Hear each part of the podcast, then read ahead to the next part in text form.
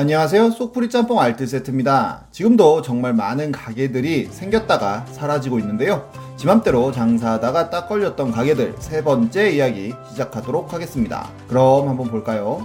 첫 번째는 곰팡이 케이크 가게입니다. 솔비는 이제 연예인이라기보다는 아티스트로 더 불리고 싶어 하는데요. 아예 본인의 미술 작품을 브랜드에 새긴다며 사업까지 시작하였고 작년 말에는 본인이 직접 만들었다면서 크리스마스 케이크를 공개합니다. 그러면서 주문도 받아요라는 해시태그도 함께 하는데요. 그런데 제프 쿤스의 플레이도라는 작품과 비슷하다는 지적이 나옵니다. 잘 보면 올라간 덩어리들의 색깔마저 굉장히 유사한데요. 물론 제프 쿤스의 작품은 전시를 진행한 진짜 예술품이고 솔비는 그냥 혼자 만든 케이크인 점이 다르긴 하지만 표절 아니냐는 의견들이 많이 나오자 SNS에 문구를 수정하는데 아이들 clay 놀이 하는 걸 보다가 플레이도 작품을 보고 영감받아 만들었으며 인스타에 올린 케이크는 판매용이 아니라고 씁니다. 그런데 이미 판매를 하고 있었고 이후로도 판매를 했는데요. 솔비는 표절하고 싶었다면 내가 그를 선택했을까? 라며 나도 케이크도 그 기능을 상실하였다는 문구를 인스타에 올리기도 합니다. 그리고 무표정으로 해당 케이크를 먹고 저스터 케이크이라는 문구로 끝나는 영상을 올리더니 개인전을 개최하여 일반적인 케이크가 악플러로 인해 예술을 먹은 케이크로 재탄생한 과정을 머금고 있다며 저스터 케이크란 이름의 케이크를 전시하기도 합니다. 그런데 며칠 후 보배드림과 네이트판엔 곰팡이를 돈 주고 구매하여 아이들이 먹었습니다. 라는 글이 올라오는데 정말로 알록달록한 무언가에 곰팡이가 잔뜩 핀 사진이 올라와 있었습니다. 장모님 생신이라 유명한 연예인이 직접 만든다는 케이크를 사서 처가에 갔는데 색색의 크림이 잔뜩 묻어있는 케이크라 겉에서부터 먹다가 뭔가 맛이 이상하다고 느끼게 되어 케이크 속을 잘랐더니 케이크 빵 속은 곰팡이로 가득 차 빵이 아예 보이지 않더라는 이야기였습니다. 그런데 케이크 가게 사장님은 실수로 진열 상품을 판매했다며 해명했다는데요. 곰팡이 케이크와 다른 케이크들이 한 쇼케이스 속에 진열이 되어 있었다는 이야기였습니다. 진열용 케이크를 그렇게 곰팡이가 필 때까지 오랫동안 놔둔 것부터가 이상한데 그렇게 곰팡이가 핀 케이크를 판매용 케이크와 같은 공간에 놔둔 것부터가 장사의 기본이 안된 곳인데요. 심지어 케이크를 판매할 때 연예인들이 직접 만든 것이라며 자랑스럽게 말했었다며 사장님은 카페 상품권이 포함된 200만원의 합의금을 제시하였고 어떻게 해야 할지 모르겠다며 마무리를 짓습니다.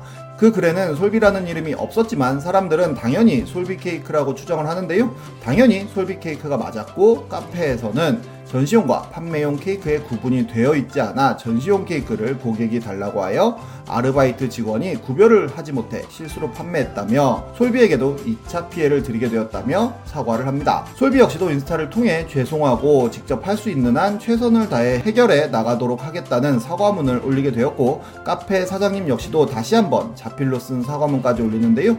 그리고 얼마 있지 않아 솔비의 케이크 작품은 1,010만 원에 낙찰되었고 영유아 보호시설에 전액 기부를 합니다. 정말 현대 예술의 세계는 오묘한 것 같은데요. 그리고 곰팡이 피해자와 어떤 합의로 마무리되었는지는 나오지 않고 있으며 해당 카페는 결국 폐점합니다.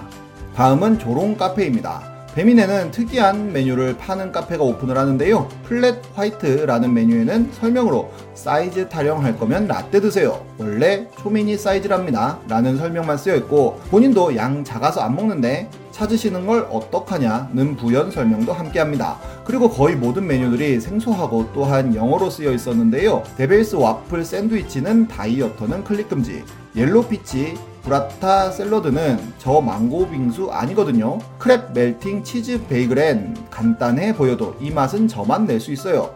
peanut 버터 젤리 샌드위치는 시켜 먹어야 더 맛있어요 등 이름만 봐선 무슨 메뉴인지 알기 힘들고 설명을 보면 더 알기 힘든 메뉴들을 판매합니다. 조금은 호불호가 갈릴 판매 방식이지만 그래도 사먹는 사람들이 있었는데요. spreader brunch platter와 peanut 버터 젤리 샌드위치를 사먹은 분이 리뷰를 남겼는데 가격 대비 만족할 만하지 않았고 첫 조각은 맛있게 먹었는데 뒤부터는 느끼하고 배달비 포함 3만원은 오바인 것 같다는 글을 남깁니다. 더해서 메뉴를 한국말로 해달라며 사이드 옵션 보고 좀 놀랬다는 덧붙임을 남기는데요. 거기에 사장님이 댓글을 다는데 brunch 메뉴는 대부분 본인이 캐나다에서 해먹던 거라 한국어로 쓰려니 너무 낯간지럽고 웃겨서 그대로 썼다고 합니다. 그리고 어차피 재주문은 안 하겠지만 매장으로 오면 모든 메뉴를 한국어로 안내해주고 하나는 쏜다고까지 하는데요.